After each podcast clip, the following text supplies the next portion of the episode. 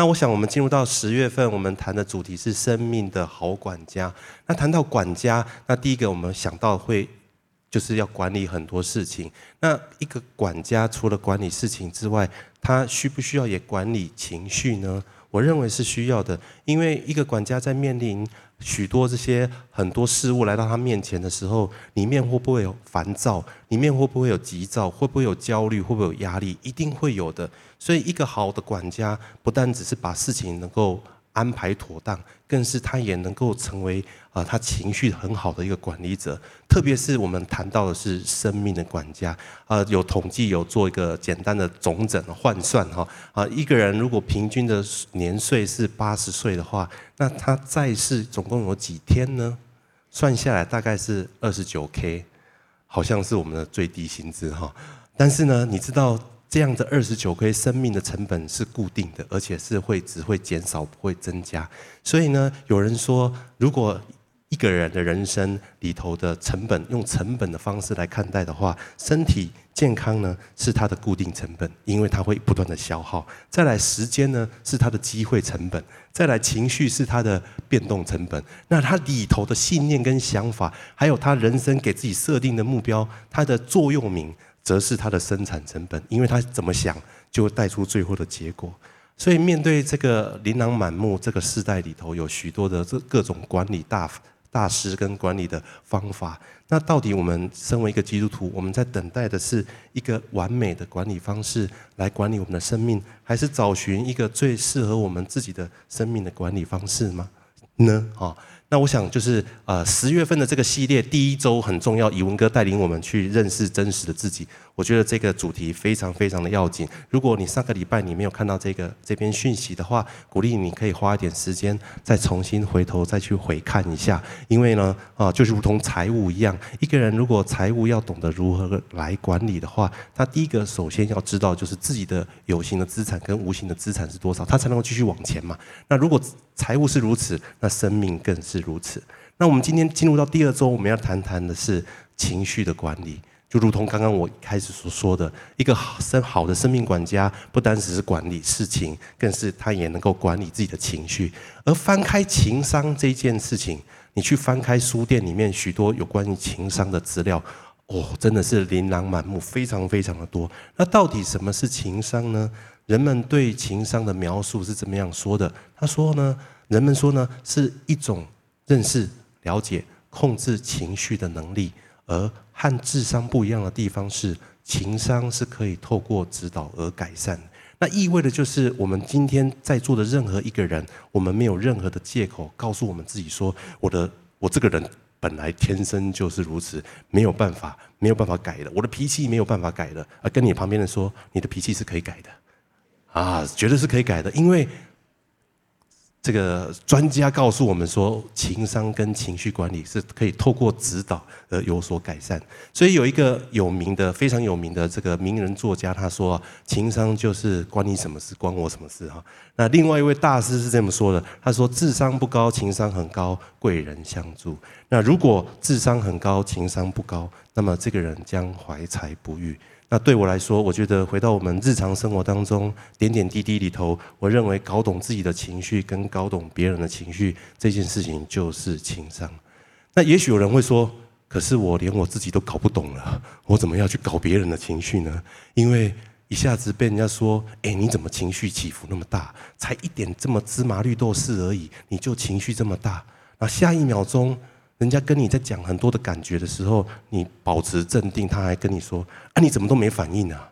啊，你是死人哦？怎么都不知道？我自己现在很着急。有时候，呃，这个是难道只有我这个弟兄在家里会遇到这种状况吗？哦，就我们遇到这种状况，心里难免会 always 说：那你到底要我怎么办呢？有一个呃，让我想到一个老故事哦。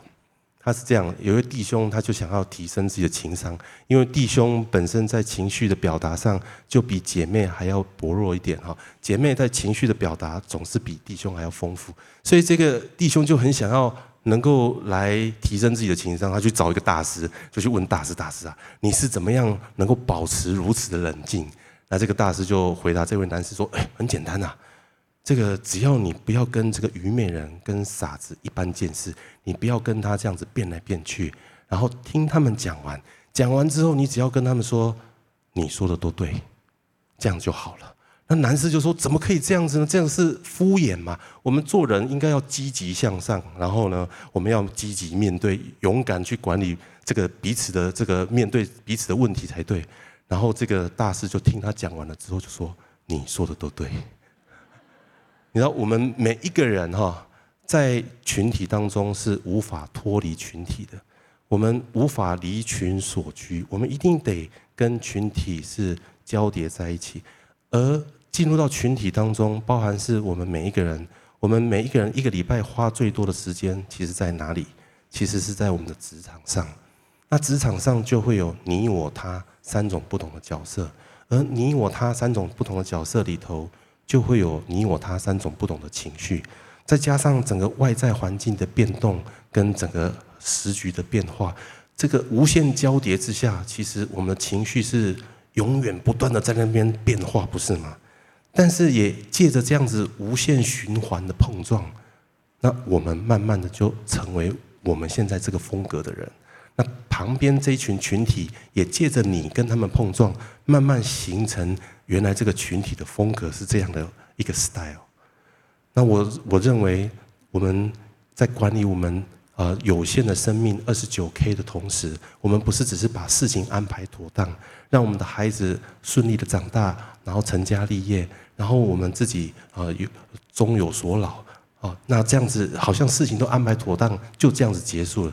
而是在这个过旅程当中，是不是我们能够花一点时间，我们能更深的了解自己的情绪反应，也能够来同理别人的情绪反应，让我们的生命的色彩更加的丰富。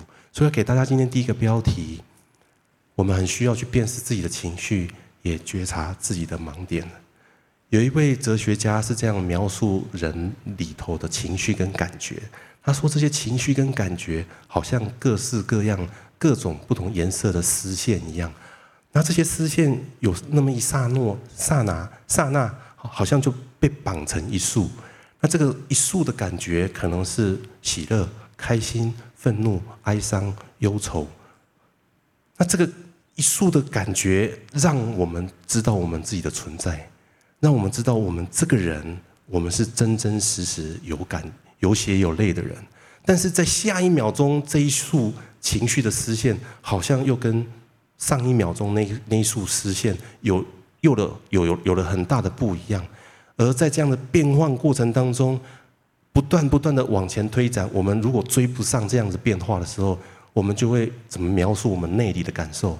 我们就会说我们里头千头万绪，不是吗？然后我们就会觉得我们自己思绪很乱。举一个最简单的例子来说，一下子你很期待自己是一个充满爱的父母，要实施爱的教育，但下一秒钟你会觉得这个不打不行啊，这个一定要让他有充那个深刻的记忆，要让他汲取教训。再来，有可能是上一秒钟你可能觉得你一定要拥有这些这些这些才能够是完美的人生，下一秒钟你又觉得。我要过一个断舍离的人生，那在上一秒钟会觉得说趁年轻要勇闯天涯，然后下一秒钟觉得嗯，世界很大，台湾很小，在台湾很幸福，干嘛出去乱冲乱撞，在台湾就好了。在下一上一秒钟你觉得看到别人谈恋爱，你觉得哇好唯美哦，好棒哦，但下一秒钟你可能觉得诶，其实做一个单身狗也不错啊。你说我们人内里的变化快不快？我可以说是。我们人是非常善变，都不为过，不是吗？所以在圣经当中有一个诗诗人，他知道我们里头的人的情绪、跟欲望、跟想法千头万绪，然后这些东西像丝线一样，上一秒钟、下一秒钟、再下一秒钟都不一样，以至于有时候快到个程度，他自己都无法掌握。于是他必须要将他里头好渴望能够梳理清楚的感受向神来说。我们一起来读这段经文，在诗篇。第五十一篇的第十节，一起来听。里面有重新有正直的灵，你知道这个诗人，他知道他里头的千头万绪，他不知道怎么样去把它梳理，于是他只能对这位造物主发出这样的一个呼求：主啊，求你把我里头梳理干净，让我里头是清洁的，是清澈的，是很透彻的。让我里头重新有一个正直的灵，因为我们人最终还是渴望我们里头是井然有序的，思绪是清楚的，不是吗？所以在我们面对我们日常的情绪的时候，我们人很快的会把我们情绪分为两类。我们通常认为是让你可以觉得是愉悦的、开心的，那我们称之为是正面的情绪。那如果让你是觉得哀伤的、沉重的，我们称之为是负面的情绪。那我觉得有一部电影描述得非常的好，它里头在描述的是有一个孩子，他发现他里头有五种情绪，一个叫做怒怒，一个叫做乐乐，一个叫忧忧厌厌，还有一个叫惊惊，五种情绪。然后他发现这五种情绪在面对日常生活当中的时候，都可以刚好是作为是很好的对应。但是有一个情绪，他始终搞不清楚它的功用是什么。那个情绪叫做忧忧，所以他开始展开一段人生的旅程，开始去探索的时候，最终他发现，原来忧忧忧愁这个情绪对这个孩子来说是不可或缺的。因为当一个人在忧愁的时候，他的家人就会给出给给出关爱，他的家人就会伸出这个手来拥抱他。那个关心跟安慰就可以进入到这个孩子的生命当中，而这个忧愁也可以让一个人懂得如何去接受别人的帮助，接受别人的安慰，而这个过程就让这个人跟其他人、跟家人之间的关系更加的深邃。原来我们里头每一个情绪都是如此的重要，是缺一不可的。你没办法把这个情绪切割掉，说我只要这个情绪，我不要那个情绪。这个跟你在品尝这个食物的滋味是一样，酸甜苦苦辣，我只要尝甜味。可是你永远没办法尝到酸味跟辣味的时候，你永远不知道那种酸让你揪起来的感觉是什么。然后辣辣味辣到你头皮发麻，然后苦让你苦到想吐的感觉跟滋味是什么？如果少了这些东西，那么其实我们的生命跟色彩不就是非常的乏味跟单调？所以再次回到我们的日常生活当中，我们如何来辨识我们自己的情绪？我们真的能够分辨我们内里现在目前的情绪是属于什么样的状态吗？还有就是，当我们有这样情绪浮现出来的时候，我们是带着什么样的观念，跟带着什么样的想法跟动机来看待我们自己的情绪呢？举例来说，当你心中有焦虑的时候，你第一个想到的是愁眉苦脸，还是你想到的是？这个焦虑可以让你急中生智。再来面对恐惧的时候，你想到的是让你非常害怕、不寒而栗，还是你想到的是在这样恐惧当中可以让你选择背水一战？再者，你在羞愧的同时，你想到只是脸红耳赤那种非常羞愧的感受，还是在你里头有一个勇气油然而生，让你可以去面对你眼前的挑战？再者，你非常哀伤的时候，你只有想到的是悲痛欲绝，还是你想到的是你有机会可以克服眼前的这样子的挑战？再来面对愤怒的时候，那除了是怒火攻心之外，那其实我们翻开历史，中国人的历史，许多的诗人，他们其实都是在非常悲愤的时候写出这些诗词，不是吗？那最后，当你在面对忧虑的时候，你想到的只是啊，好着急哦，不知道怎么办，还是因为忧虑可以让你未雨绸缪，可以为未来做好许多的打打算跟安排。我认为所有的情绪都是神所创造的，既然是神所创造的，本质上就是好的。所以，我们面对情绪不应该只是选择性，我只接受这些情绪，或者是把一些情绪给做压抑，或者是我。逃避某些情绪，我们是否能够真的分辨我们里头现在的喜怒哀乐，然后允许自己现在这个阶段是哀伤的，然后允许现在这个时时期现在是属于是愤怒的状态。很多人其实你看他的脸，你就知道他情绪已经满了。但是你问他说你还好吗？他会跟你说一切都很好。可是你知道他不是很好，不是吗？所以我们很需要。来拥抱自己的情绪，做真实的自己。那除了我们辨识我们自己的情绪之外，然后拥抱跟接受自己的情绪，就停在这边吗？好像在裹伤口一样，难道就停在这边吗？不，我们还可以更进一步，借着情绪来认识我们自己，来了解我们自己。然后跟大家分享，就是每一个人的情绪绝对不会是突然间发生的。你今天如果看到一个人突然间一直笑，你会觉得怎样？怪怪的，不是吗？一个人突然间没来由的一直哭，你也会觉得可能发生什么事情，不是吗？所以所有的情绪其实是我们里头人里面有一个应该要这样子。确诊了，那有注射疫苗，我自己的想法是应该会是轻症，应该很轻松，但是结果好像不是这样子。孩子送去补习班补习了，那应该成绩就会起色的。来到教会聚会了，在结束的时候，牧师应该要站在后面送客才对。但是怎么会这样子呢？当我们里头的应该要这样去跟怎么会这样相撞的时候呢，那就会产生出很多的情绪。所以某种程度来说，当我们今天我们里头有个情绪浮现出来的时候，其实我们可以更深的去了解的是。我们里头那个应该要这样、应该要那样的想法，到底长什么样子？在座的各位的父母，你在面对你的孩子在公众场合哭闹的时候，你里头、你大脑里头那个应该要怎么样的想法，长什么样子呢？我自己刚有第一个孩子的时候，在面对孩子在公众场合哭闹的时候，其实我是很不知所措的。那特别是啊，当所有人的目光转向我、投射过来的时候，用他们眼神告诉我我一些讯息的时候，我更是觉得非常尴尬，然后更是觉得非常焦虑。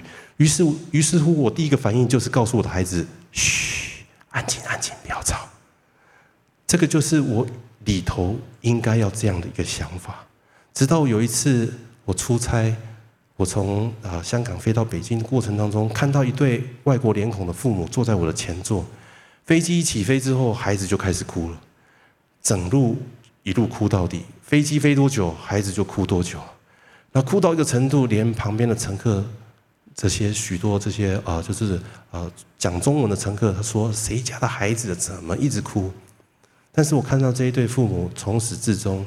他们就是把孩子放在他们怀中，轮流的来拥抱他，然后安抚他，然后一直到飞机下飞机，呃，一飞机一着陆之后，孩子就恢复正常，因为孩子那个耳内的压力不平衡，不舒服。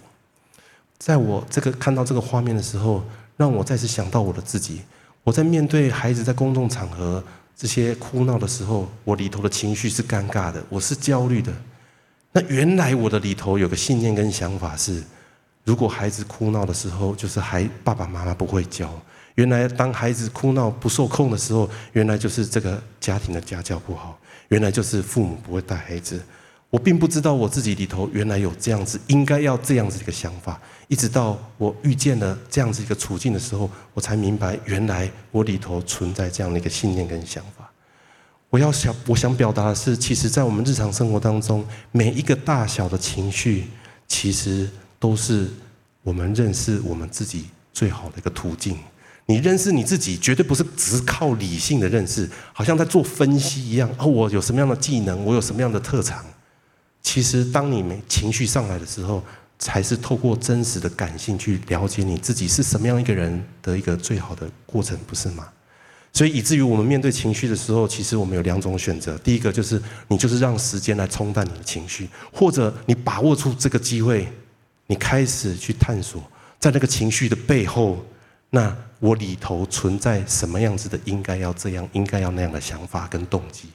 接着，你可以再进一步的来思考一件事情，就是那这个想法跟信念跟圣经的教导是一致的吗？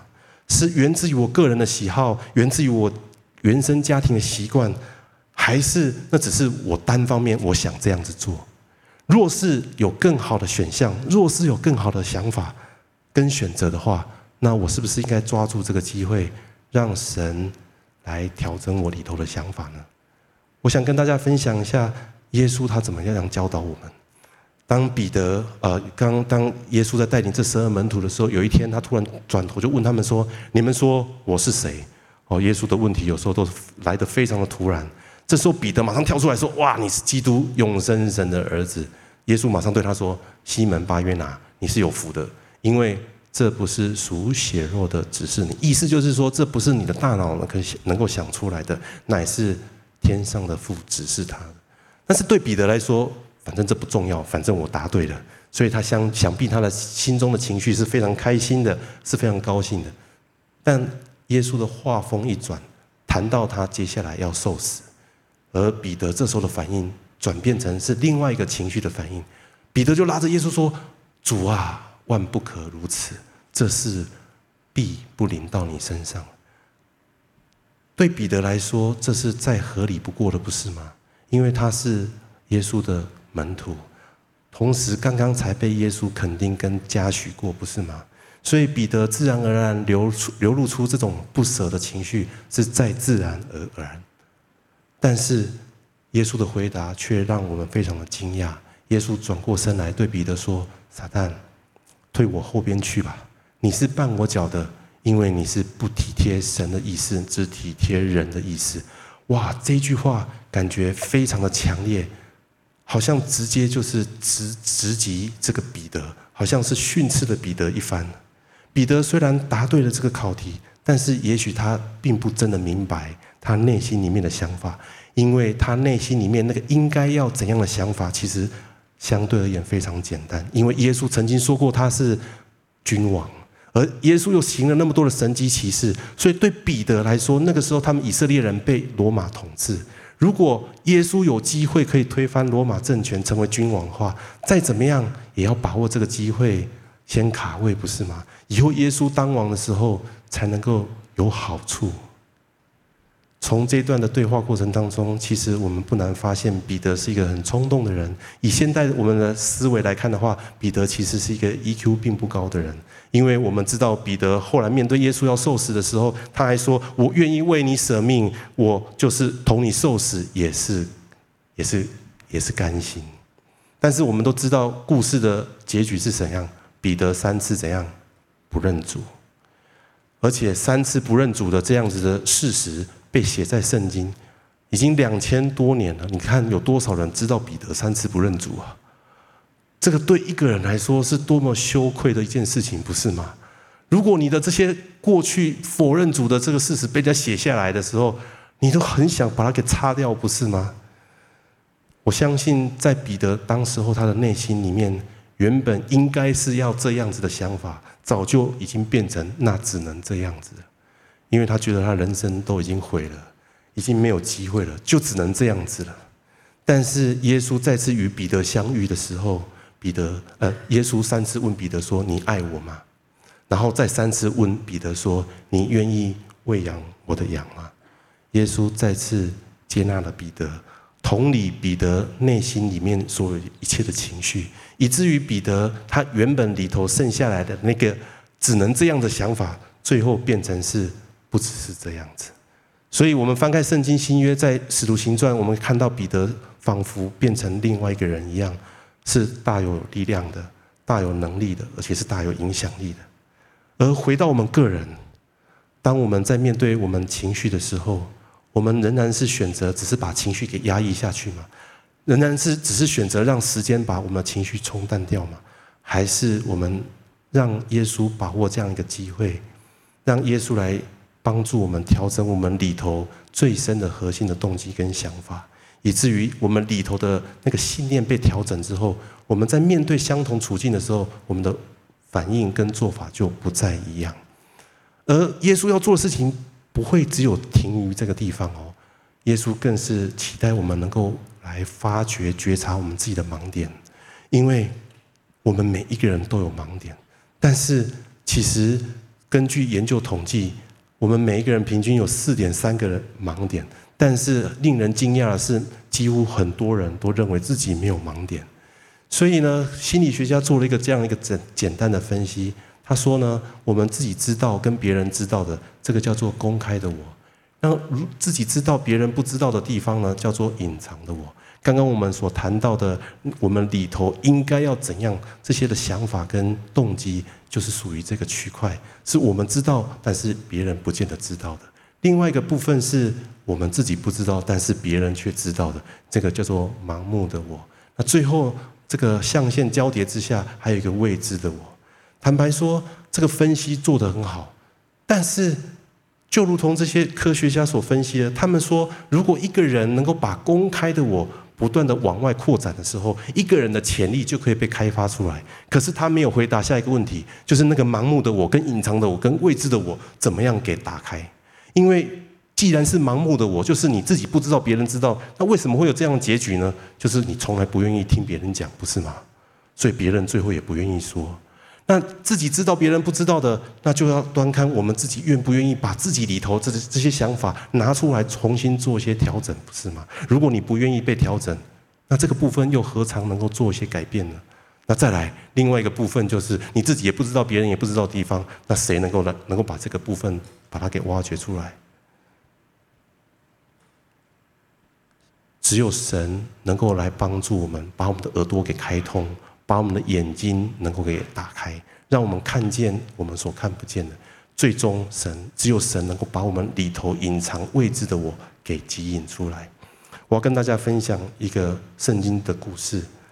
大卫是上帝所高立的王，那个时候国事正是非常忙碌的时候，而大卫这个时候竟然去偷人妻，甚至还谋杀了。他认为他自己安排的天衣无缝。绝对不会有人发现。然而，神派了先知拿单来到他面前，跟他分享了一个故事。很特别的是，拿单来也不是直接就指明大卫做了些什么事情，他是说了一个故事。他说有一个富人跟一个穷人，富人有很多的羊羔，而穷人只有一只羊羔。而富人为了要接待他的宾客，他不舍用自己的羊群。羊羔来接待人，于是他就把这个穷人那唯一的一只羊羔取去，然后做成他们桌上的菜肴。而大卫听到这些故事的时候，哇，非常的愤怒，他充满了情绪，因为他觉得这是不公义、没有怜悯的事情，所以他站起来对拿单说：“我指着永生耶和华起誓，我指着神起誓，行这事的人怎样，该死，他必偿还羔羊的四倍，因为他行这件事情。”毫无连续的心，结果下一秒，拿单对大卫说：“你的是那个人，你就是那个人。”其实大卫一定安排得很好，所以在那个对话过程当中，旁边所有的这些的官员应该都不知道拿单跟大卫在讲什么，但是大卫知道拿单在讲什么，因为他里头的盲点，这个时候被神给挖掘出来了。他前上一秒还充满了情绪，要表达他的公义，但是在下一秒钟，他发现原来他里头在他的盲点里面隐藏了他所不知道的罪，而大卫并没有在找任何的理由说啊，都是那个女女子她没来由的在那个地方洗澡让我撞见了，而是大卫直接对拿单说：“我得罪了耶和华。”于是神也立马回应大卫说：“耶和华已经除。”除掉你的罪，你必不至于死。说实在的，我们光是要拥抱情绪就已经很不容易了，从情绪里头再去探索我里头的动机，又已经是另外一个挑战了。然后探索动机，同时还要再去挖掘自己的盲点，哇，这这这哪是一件容易的事情？另外，在挖掘自己盲点的时候，那个感觉会很好吗？坦白说。那种里头的情绪是五味杂陈的，我们是很难去形容的。但是，当我们愿意让神把我们的情绪丝线给拨开，然后让我们的脸可以转向神的时候，神允许应允我们说，他要除掉我们生命当中那隐而未现的罪，在我们的盲点里头，其实躲着很多我们自己所不知道的罪。但是透过这些情绪一路一路的这样的脉络，我们去触碰到我们里头最深何处的盲区的时候，神借着这样子把我们生命当中隐而未现的罪给除去。而当透过这样一次一次的把这些盲区不断的缩小，我们跟人之间的灰色地带就越来越少，人们会感受到你是一个很清楚的人。然后跟你对谈、跟你相处之间，好像很多东西是有次次序的，以至于你会发现，你不单是自己内里很透彻，你还可以成为别人的帮助。所以今给大家今天第二个标题，我们还可以同理别人情绪，可以带出恢复。我们一起先来读一段经文，在马太福音第十一章十五节，一起来，请。有耳可听的就应当听啊！中国字真的是博大精深。大家听看到这个“听”这个字，其实里头隐藏着许多的含义。听里面有个耳部，那耳的下方呢是一个王，那意味着就是当你要真正听的时候，你必须让你的耳朵成为你全身的王。接着呢，右上方有个十，还有个目，目代表是眼睛。你要听的时候，你需要用十个眼睛。当然，我们只有两个眼睛。那预表的是你必须要全神贯注，然后用你一颗心来听。坦白说，听到跟听见会一样吗？有很大的不同的。我们常常是只有听到而没有听见。有一次去餐厅吃饭的时候，在旁边有一桌大概七八个年轻人，他们一起在聚餐。那我发现一个很有趣的现象，他们彼此可以交谈哦。但是他们眼睛从来都没有在彼此的身上，他们每个人都拿手机，然后跟彼此在对话。我都不知道他们是在看里面的讯息，在跟对方对话，还是到底眼睛在看这边，然后耳朵在听那一边。我认为这样子的对谈，这样子的深度是非常非常有限的。但我们自己扪心自问，我们自己的心渴不渴望被别人深度的听见？我们渴望被深度的听见，不是吗？有一次在服侍的过程当中，我很轻率的就对别人说出我自己的看法跟评断，而当我说出去的时候，我身旁的领袖又把我所说的再转告给我正在描述的对象的那个领袖 B 领袖，于是他听到了之后的反应是什么？就是火大嘛，对不对？然后这下子我不知道该怎么办了。那解铃还是怎样？还需系铃人呢？难道我要去怪？哎，你这个 A 领袖，你干嘛没事把我说的给传出去？这个于事无补，不是吗？于是我必须能够来到那位 B 领袖的面前，跟他坐下来对谈。我必须能够听他来分享他里头的情绪，因为我这么说，他会有这样反应，那是再合理不过的。他有这样愤怒的情绪是合情合理的。再者，我也必须对着他来承认。那就是我讲的，我就是那个始作俑者。这个过程当中会很舒服吗？其实坦白说很不舒服诶。如果同理别人，这个别人的伤痛是另外一个人造成的，我们还没有很负担。但是如果这个人的伤痛、这个人的情绪、这个人的呃各样的感受就是你造成的，你要怎么同理他呢？但是。当我们愿意这么做的时候，神就带下医治跟恢复，因为神告诉我们说：“你们是神的选民，是圣洁蒙爱的人，就要存怜悯、恩慈、谦虚、温柔、忍耐的心。倘若这人与那人有嫌隙，我们不要说这人与那人；倘若这人与你有嫌隙，总要彼此包容，彼此饶恕。主怎样饶恕了我们，我们也要怎样饶恕人。因着我们。”愿意面对这些事情，神就带下赐下医治跟恢复，这是神给我们的应许。我们再次回到今天要谈的，那耶稣他怎么教导我们去同理别人呢？有一次耶稣在教导的时候，突然间有一群人就冲进来，那群人就是法利赛人跟呃这个文士，然后他们就带来一个行淫被拿的妇人来，理论上按照摩西的律法。当场被抓到，就直接用石头打死就好。但是他们呢，就是把这个人带到耶稣的面前，那代表是怎样？有其他的动机？因为对这一群人来说，他们里头充满了许多的骄傲的情绪，还有愤怒的情绪。因为为什么？因为耶稣不断在犹太人的社群当中宣扬爱、宣扬饶恕、宣扬天国的福音跟宣扬救恩，而且特别是耶稣又跟当时候。他们这些人所轻看的那些人，常常在一起。于是这些人就想来看看，那好啊，耶稣你这么爱讲爱，那我们来看看你的爱跟摩西的律法要怎么样的平衡。而对这位妇人来说，她第一个问题是：我还能够活下去吗？按照圣经的记载，男人并没有被抓到这个地方。坦白说，对当时候的女性来说，当时候的社会的文化。是非常对女性是非常不平等的，而这位妇人当下心中必然充满许多的恐惧，因为她下一秒钟可能就会被石头打死了。那同时，在他心中也充满了许多的愤怒。为什么？因为那个男人怎么不见了？那个男人怎么跑了？就在这样闹哄哄的场合里头，耶稣竟然弯在地上写字。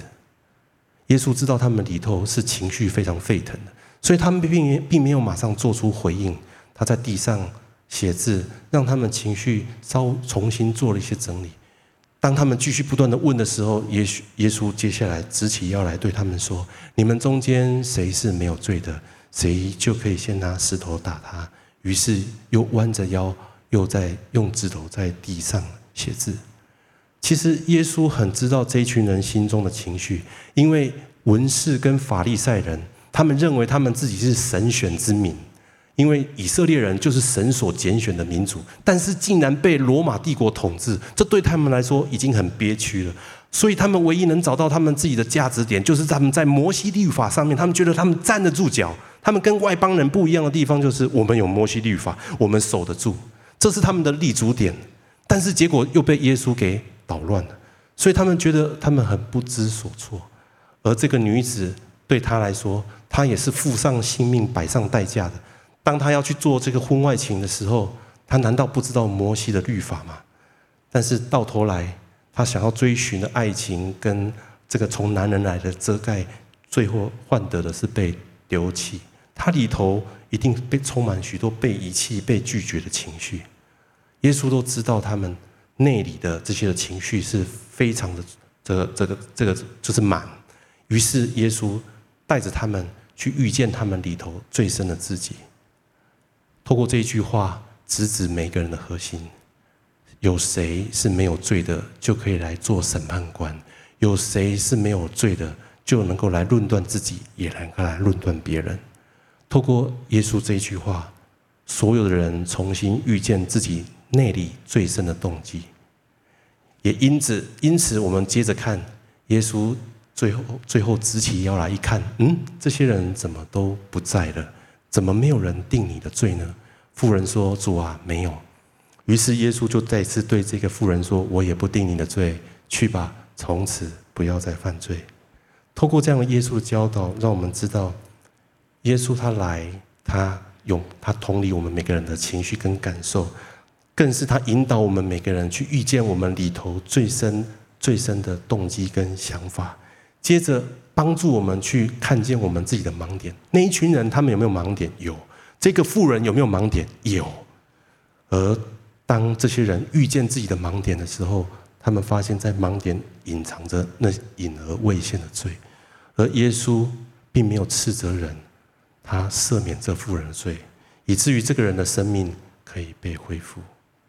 当我们在情绪当中，我们搞懂我们自己的情绪，其实不是只有搞懂情绪这么简单，不是只是你喜怒哀乐都能够控制，这个太简单了。这个坊间的书太多了，在圣经的教导当中，情绪是认识我们自我、了解我们自己更深的一个渠道。透过这样过程，我们认识我们自己，我们可以成为别人的帮助。接着，我们可以使人和睦。我们一起。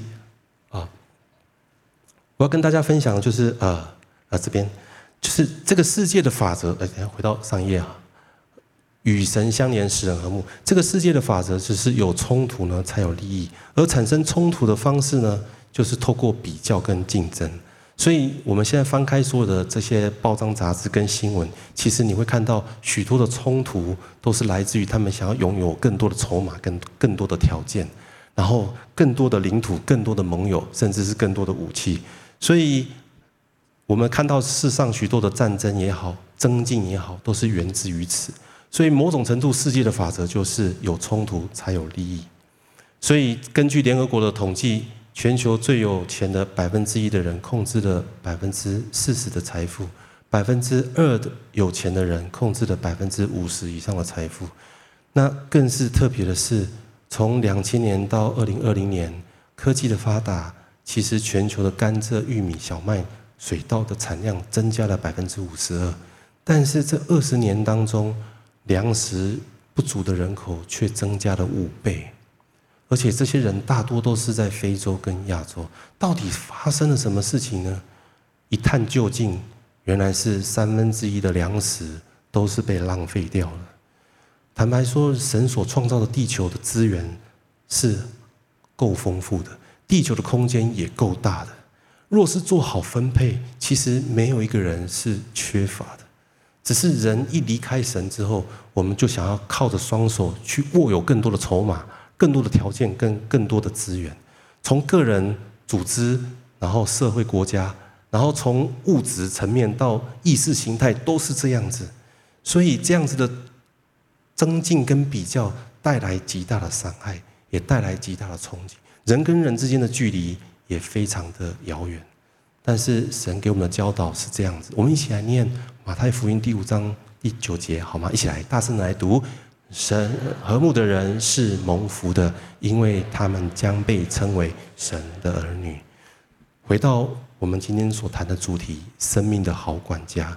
神创造我们，给我们人每个人，如果平按照平均寿命来说，我们有二十九 K。那赐给我们这样子的一个资产。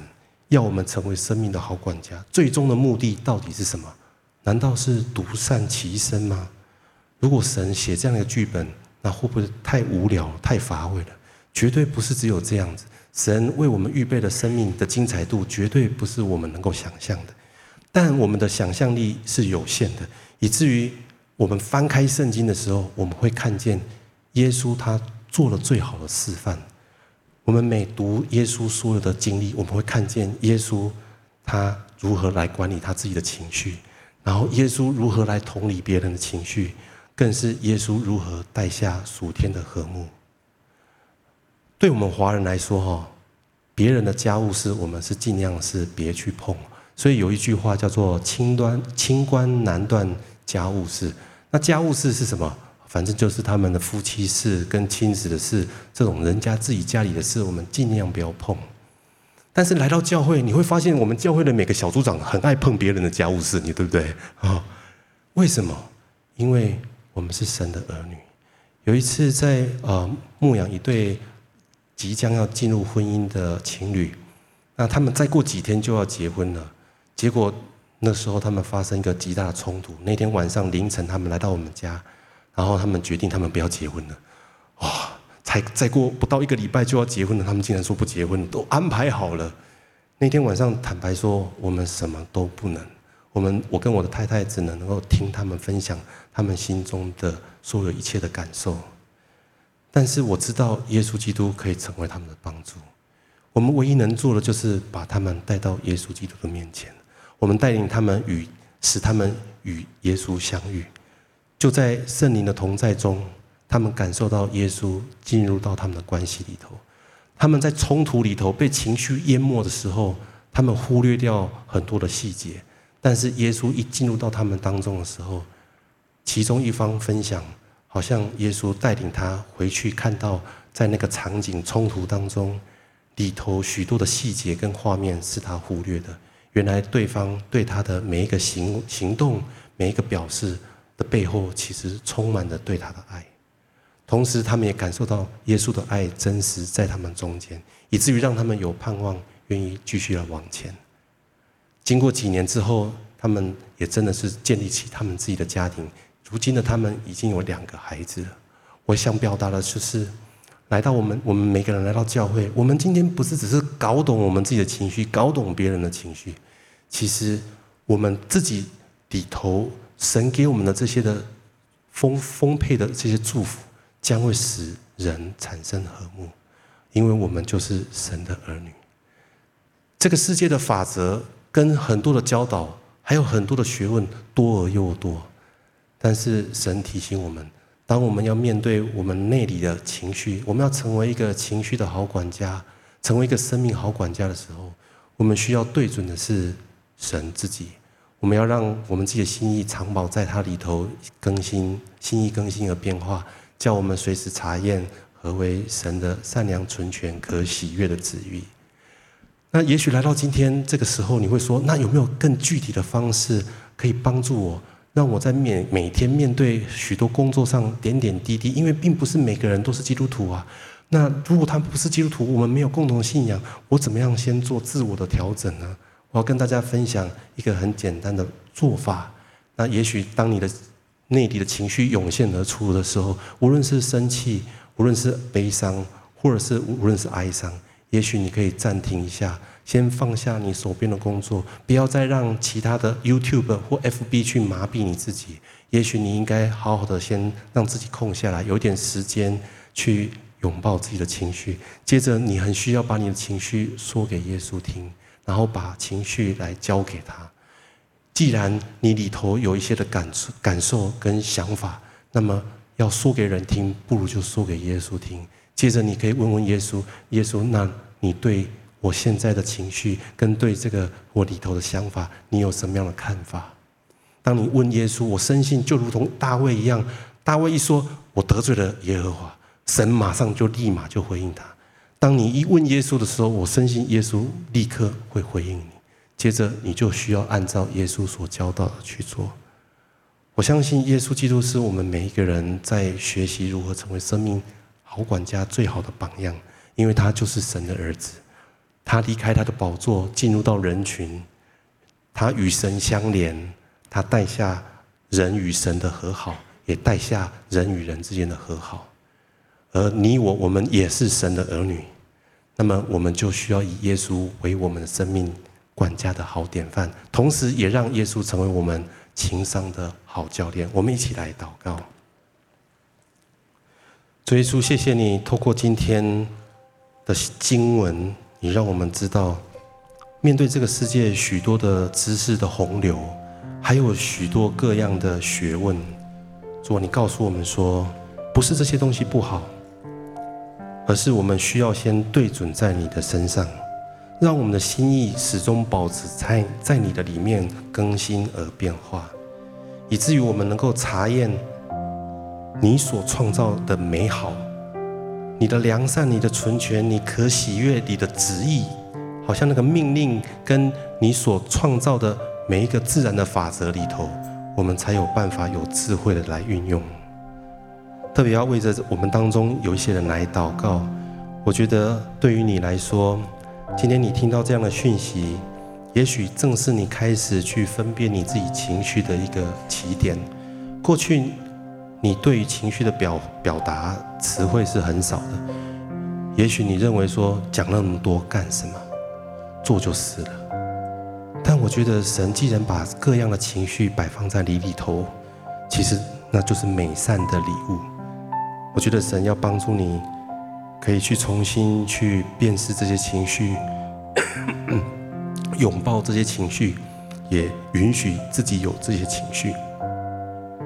再者，我要为着有一些人来祷告。我觉得在我们当中有些人，你很害怕去触碰别人的感受跟别人的情绪，因为你觉得太难了，太困难了，没有办法解决的。但我觉得神今天要帮助你，他要打开你的，他要打开你的眼界。让你知道，你可以去同，让你可以知道去如何去同理别人的情绪。当你愿意去同理、去倾听的时候，你就带下极大的恢复。你会看见一个人的生命，你会看见一个人生命不再一样。这将成为你极大的力量，也成为你极大的帮助。最后，我要为这有一些人来祷告，就是当你在面对你工作职场上许多的挑战的时候，这些情绪其实是 每天是非常非常的激烈，非常非常极端一样。但我觉得神要告诉你说，孩子，你是我所拣选的，你就是我的儿女，你就是光，你就是盐，你要成为这个世界上的调和剂，你要。带下和睦，使人重新和好。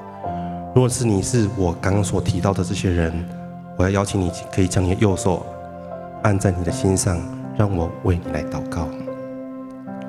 主耶稣，我要为着这些家人来祷告。主啊，我们深信情绪是你所创造的，每一个情绪都有它的目的，每一个情绪也有它的美善之处。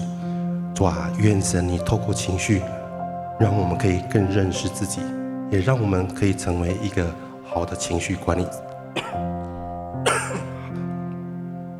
好的情绪管理者，让我成为一个生命的好管家。荣耀颂赞归给你。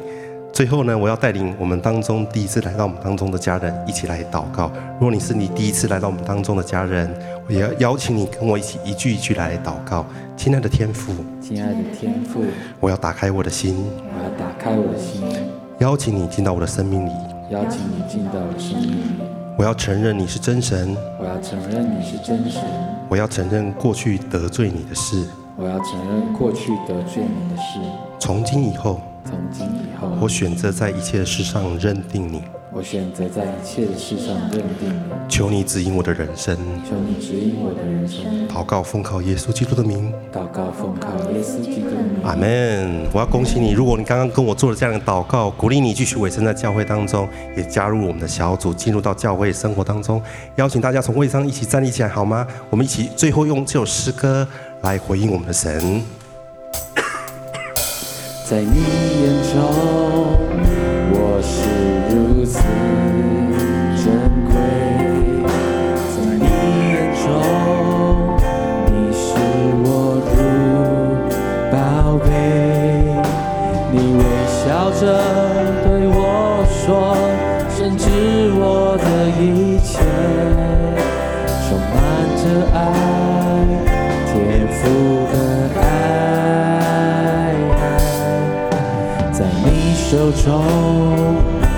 是美好又独特。在你手中，爱呼唤化成喜乐。你扶持我，保护我，坚固我的软弱，是你的爱，奇妙的爱。沉浸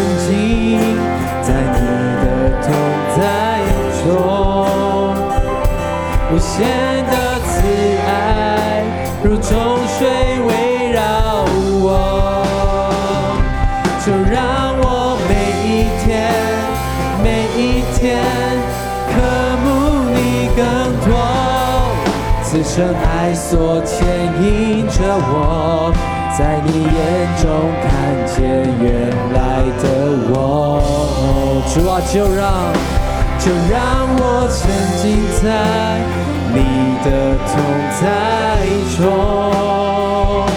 无限的慈爱如众水围绕我，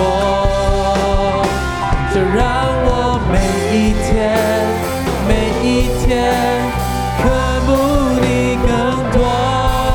此生爱所牵引着我，在你眼中看见原来的我。愿圣父、圣子、圣灵的感动与交通常与我们众弟兄姐妹同在，也愿神的话语深藏在我们心中，让我们以神为我们的依归，以圣经的教导为我们的基基础。让我们此生就不偏不倚，走在神的真理当中。愿神大大祝福每位弟兄姐妹跟来宾朋友。让我们回到我们职场，回到我们家庭当中，可以成为一个好的生命管家，可以成为一个好的一个情商管理者。荣耀颂赞归你，可以给你祷告奉告耶稣基督的名，阿门。我们拍掌将荣耀归给神。